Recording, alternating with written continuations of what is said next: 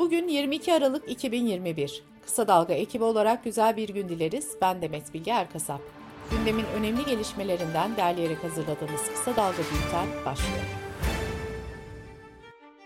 Cumhurbaşkanı Erdoğan'ın önceki gün duyurduğu yeni mevduat sisteminin detaylarını Hazine ve Maliye Bakanlığı dün yazılı bir açıklamayla paylaştı. Buna göre sistem gerçek kişilerce TL vadeli hesaplar üzerinde işleyecek. Faizle hesap açılış ve vade tarihindeki kur değişim oranı kıyaslanacak, yüksek olan oran üzerinden hesap nemalandırılacak ve bu mevduat ürününe stopaj uygulanmayacak. Kur farkı hesaplamaları için Merkez Bankası her gün saat 11'de dolar döviz alış kuru yayınlayacak. Vade sonunda kur değişiminin faiz oranı üzerinde kalması halinde oluşabilecek fark müşteri hesabına TL olarak yansıtılacak. Hesaplar 3, 6, 9 ve 12 ay vadelerle açılabilecek.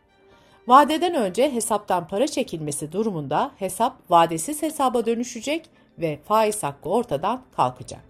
Cumhurbaşkanı Erdoğan'ın önceki gün kabine toplantısı sonrası yaptığı açıklamanın ardından döviz kurlarında sert düşüş olmuştu.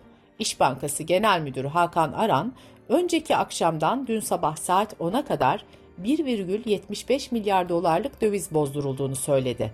Aran, ihtiyaç sahiplerinin almasıyla kur 13'te dengelendi. Yıl sonuna kadar bu dengede gider ve kura bakmayız diye umut ediyorum dedi. Ekonomideki gelişmeler ve döviz endeksli TL kuru sistemi muhalefetin de gündemindeydi. CHP Genel Başkanı Kemal Kılıçdaroğlu şunları söyledi. Hazinede olmayan bir parayla garanti verdiler, gizli faizin dik alasını uyguladılar.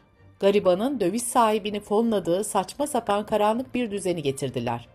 Garibanın sırtından faizi teşvik ettiler. Devletin hazinesiyle kumar oynanmaz. HDP eş genel başkanı Mithat Sancar'ın değerlendirmesi ise şöyle. Ekonomi bütünüyle yabancı paraya bağlanmış oldu. Bunun adı tam da mandacılıktır. Para sahipleri doların her yükselişinde servetlerine servet katacaklar. Bu kaynak nereden gelecek? Asıl mesele bu. Kurdaki artışların maliyetini, faturasını kim ödeyecek? Deva Partisi lideri Ali Babacan ise şöyle konuştu. Ortada oldukça tehlikeli bir oyun var. Hazine kur farklarını vatandaşlardan toplanan vergilerle ödeyecek. Açıklanan bu kararlar örtülü bir faiz artırımıdır. Bu kendi tabirleriyle faiz lobisine çalışmanın en açık halidir. Erdoğan ekonomiyi bataklığa sürüklüyor. Bankacılık Düzenleme ve Denetleme Kurumu görsel ve basılı yayın organlarıyla sosyal medya hesapları üzerinden kur hareketlerindeki olumlu seyri manipüle etmeye yönelik girişimler olduğunu belirterek suç duyurusunda bulunacaklarını açıkladı. Resmi gazetede yayınlanan genel tebliğlere göre damga vergisi, harçlar, çevre temizlik vergisi, özel iletişim vergisi ve vergi usul kanunu kapsamındaki cezalar %36.20, emlak vergisi ise %18-10 oranında arttırıldı. Motorlu taşıtlar vergisine de %25 zam yapıldı. Türkiye İstatistik Kurumu Aralık ayına ilişkin tüketici güven endeksini açıkladı. Buna göre Aralık'ta endeks aylık bazda %3.1 oranında azaldı. Kasım ayında 71,1 olan endeks Aralık ayında 68,9'a indi. Böylece tüketici güven endeksi 2004'e kadar geri giden veri tarihinin en düşük seviyesine gerilemiş oldu. Enerji Piyasası Düzenleme Kurumu kararıyla doğalgaz dağıtımında bağlantı ve hizmet bedellerine zam geldi. Resmi gazetede yayınlanan karara göre 2022 yılı için abone bağlantı bedeli üst sınırı 1158 lira oldu. İstanbul Ticaret Odası Başkanı Şekip Avdagiç, üyelerine fiyat güncelleme çağrısı yaptı. Avdagiç, fiyatlar roket hızında çıkıp paraşüt hızında inmemeli. Üyelerimize açık çağrıda bulunuyorum, fiyatları acilen güncelleme yapılmalı ifadelerini kullandı. Asgari ücretlilerin vergi dışında bırakılması, diğer çalışanların ücretlerinin de asgari ücretin brüt tutarı oranında vergiden muaf tutulmasına ilişkin önerge Meclis Plan Bütçe Komisyonu'nda kabul edildi. CHP Elazığ Milletvekili Gürsel Erol, aynı bakanlığa bağlı olan ve aynı görevi yerine getiren polis ve jandarma arasındaki maaş adaletsizliğinin giderilmesi amacıyla meclise kanun teklifi verdi. Teklifte emniyet görevlilerine uygulanan ek göstergelerin yükseltilmesi ve jandarmaya uygulanan ek göstergelere eşitlenmesi öngörüldü.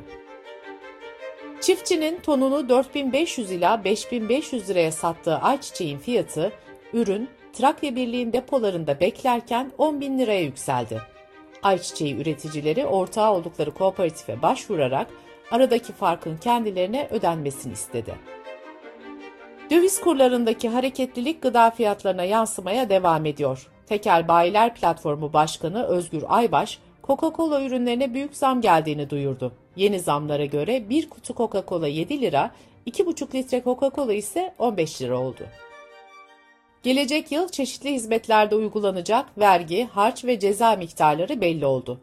Noter kağıdı 25, pasaport 225, değiştirme nedeniyle düzenlenen Türkiye Cumhuriyeti kimlik kartı 37,5, kayıp nedeniyle düzenlenen kimlik kartı 75 ve sürücü belgeleri 280 lira bedelle temin edilebilecek. İçişleri Bakanlığı ve Emniyet Genel Müdürlüğü'nün Danıştay 10. Dairesi'nin toplumsal olaylarda görüntü alınmasının yasaklanmasına dair yürütmeyi durdurma kararına itiraz etti ortaya çıktı. İçişleri Bakanı Süleyman Soylu, Danıştay'ın yürütmeyi durdurma kararını doğru bir hassasiyet olarak değerlendirmişti. 9 Eylül Üniversitesi'nde kantin ürünlerine gelen zamları protesto etmek için ücretsiz çay ve kahve dağıtan 4 öğrenci hakkında disiplin soruşturması başlatıldı. Bültenimize COVID-19 gelişmeleriyle devam ediyoruz. BioNTech firmasının CEO'su Uğur Şahin, aşılarla ilgili son durumu değerlendirdi.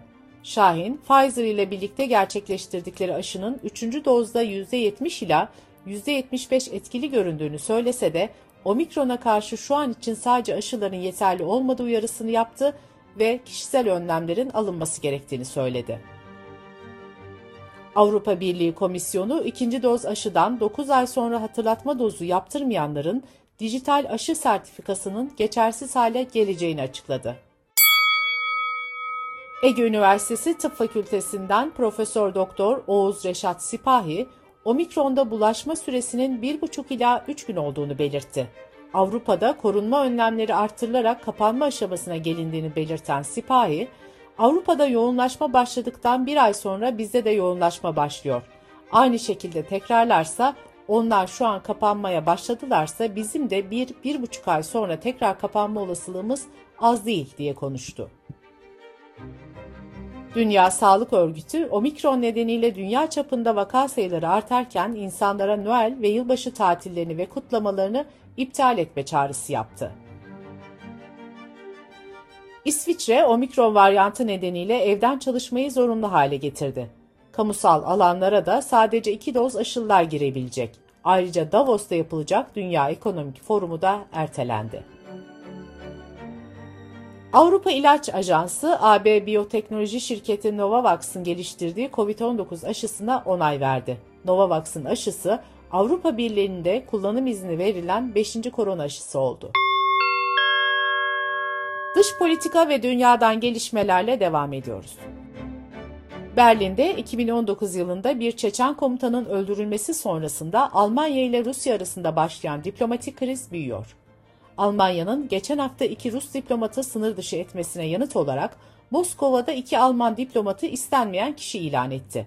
Rusya Dışişleri Bakanlığı'ndan yapılan açıklamada Rus tarafı Rus devlet yapılarının bu cinayete karıştığı yönündeki dayanıksız ve gerçeklikten kopuk suçlamaları reddetmektedir denildi.